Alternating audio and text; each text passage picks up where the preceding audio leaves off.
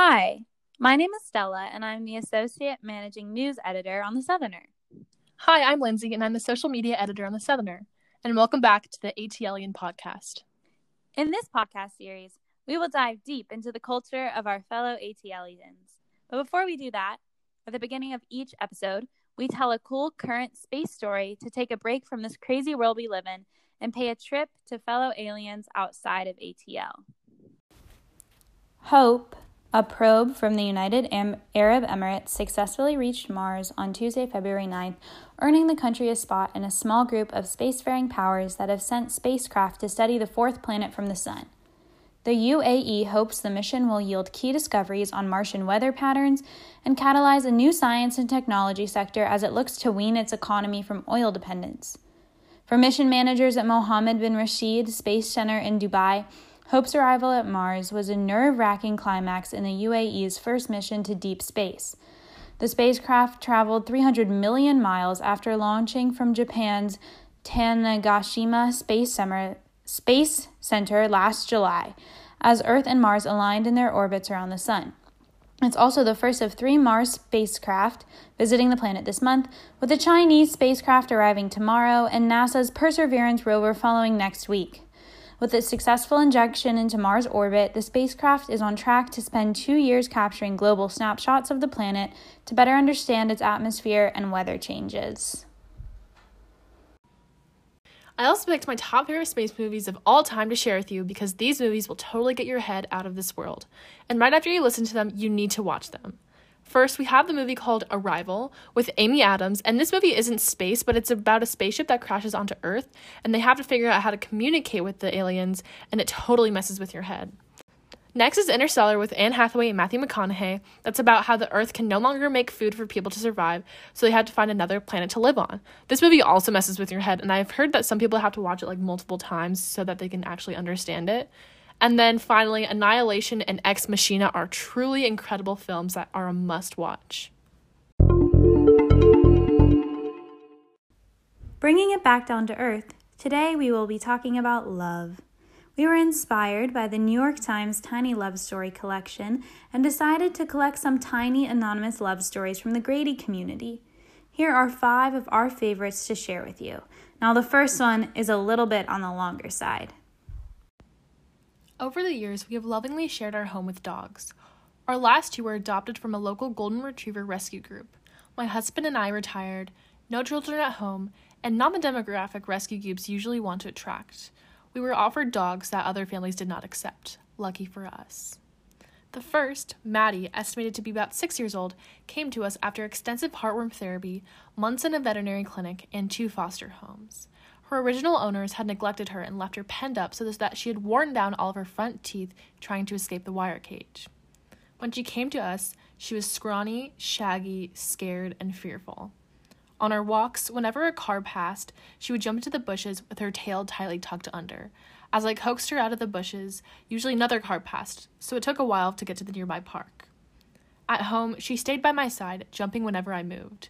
It took months for Maddie to learn to play with toys, to understand that we would come back home to her, and to trust.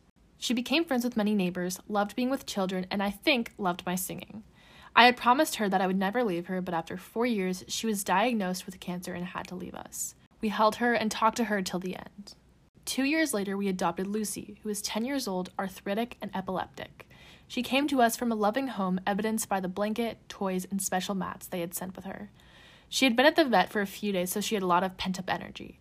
At first, she cautiously explored her home, learned about the stairs, and avoided the kitchen. Soon, she found sunspots to enjoy, showed us about the tummy rubs, and realized that the kitchen floor was a smorgasbord of treats. Once we figured out that tennis balls were for chasing, we gathered a collection and sharpened our throwing arms. I sometimes wonder if Lucy thinks about her first time home. She gets a look in the eye when I'm singing at her. But we are so happy that she joined ours. Two vastly different beginnings, ending with love accepted and love given. When my brother was born, I was not interested in him. A tomboy, dolls were not for me. Roller skates and a scooter were my favorites, both of which I nestled into my bed. Babysitting never occurred to me. In college, I met my husband, married, then pregnant. We lived a busy graduate student life pregnancy not interfering as I blossomed, sliding sideways in the library stacks and taking GREs surrounded by pillows and a nervous proctor. We didn't make plans or consider what it would be to be three. And then we were, and we nestled together. I love the way my friends' faces light up when I'm telling them excited things about my life. I love baking them cakes to celebrate even smaller accomplishments. For people like me, whose love language is quality time, even the quiet moments in the car on the way home are fun for me. Being surrounded with people who make me laugh until I cry is quite literally all I could ask for. I'd spend every penny on making sure that they are happy. I love my friends.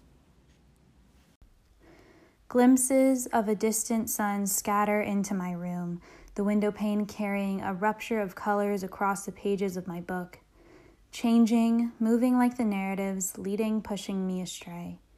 My little world, coffee roastings, fat old cats, perpetual dreaming, colliding with the endless worlds of Greenwood, wow, suburban summers, flights into the unknown on the rice paddy. Maybe the world's was always this way.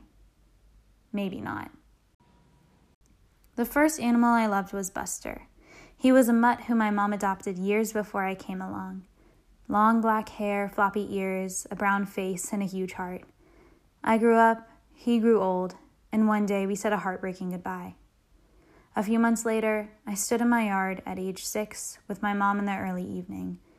A brown and black butterfly landed on my head, and my mom told me it was Buster visiting us. Since then, whenever I see butterflies, I know it's my first best friend coming back to play. We also have a special guest here with us, Allie Enlow, who is planning to get married in six months. So, first, when did you get engaged and how have your plans changed since the pandemic? So, I got engaged in September of 2019 and we've wanted to, we wanted to have a long engagement because my fiance was in chiropractic school so we wanted to wait until he graduated so pre-covid we had no clue that plans would change, or else we would have gotten married earlier. But um, our plans have changed kind of in a way um, since the pandemic. Our um, venue has been giving us updates on how many guests we can have, if masks will be required. Um, besides that, we are still a little far out, but also we um, probably will not be able to have our reception outside inside. We will have to have it outside. So that's a big difference because we wanted to have an indoor reception because we are getting married in August and it is very hot. And so, how has planning a wedding been during a pandemic? Um, so planning a wedding during a pandemic is something I never thought I would have to do, but it has been a little difficult and a little heartbreaking too because there are some things that you get to do when you're planning a wedding like having your food taste test and your cake taste test and all that stuff and we will not be able to get to do that like we normally would um, they're still trying to figure out the best case scenario for us to taste foods and cakes and whatnot but besides that it's been okay um, we definitely had to book a lot of our vendors like the photographer and hair and makeup artist a lot earlier than expected because all of the 2020 brides and weddings, all of their weddings got pushed back to 2021. So we had to uh, adjust some planning for that. But besides them, besides that, we are just trying to um, take it day by day, and the health of our family and friends is what's most important to us. So if we do have a wedding and we can have as many guests as we need, as many guests as we want, whatever. We are going to follow the strict guidelines. And also, we'll get cute, pretty masks for everyone to wear and we can all match. And what are you guys doing for Valentine's Day? And for Valentine's Day, our plans, so it's exactly six months to our wedding on Valentine's Day. So we are going to do lobster tail and filet mignon at home and watch movies because what else is there to do right now? And, you know, it'll be great. And yeah. And for our single Pringles out there, Lindsay and I have some plans for you to do on Valentine's Day around ATL that are COVID safe. The first thing that we thought of was to have a Piedmont Park picnic. Maybe bring your friends, your family. I don't know. I don't know if I'd want to do that with my brother, so probably bring my friends, but you could have like chocolate covered strawberries and do that really cute TikTok thing where you cut into the cake with wine glasses and then eat it. I don't know. I think that'd be something really fun and cute to do. Mm-hmm. Okay, next you can cook a nice meal for yourself. And I just made that um famous TikTok pot feta pasta and it was so good.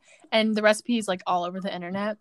Um, and then you can watch a rom com. And we picked out the best rom coms of all time, which are You've Got Mail, Clueless, Pretty Woman, 10 Things I Hate About You, Love Simon, How to Lose a Guy in 10 Days, and of course, The Devil Wears Prada.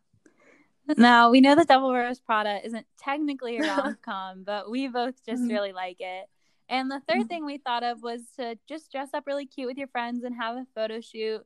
You go to like Zonolite Park, The View, which was self promo featured on our last episode, yep. the Beltline, or the Jackson Bridge, which is really popular. That has a really, really good view of the skyline. Thanks for listening to the third episode of the ATLien podcast.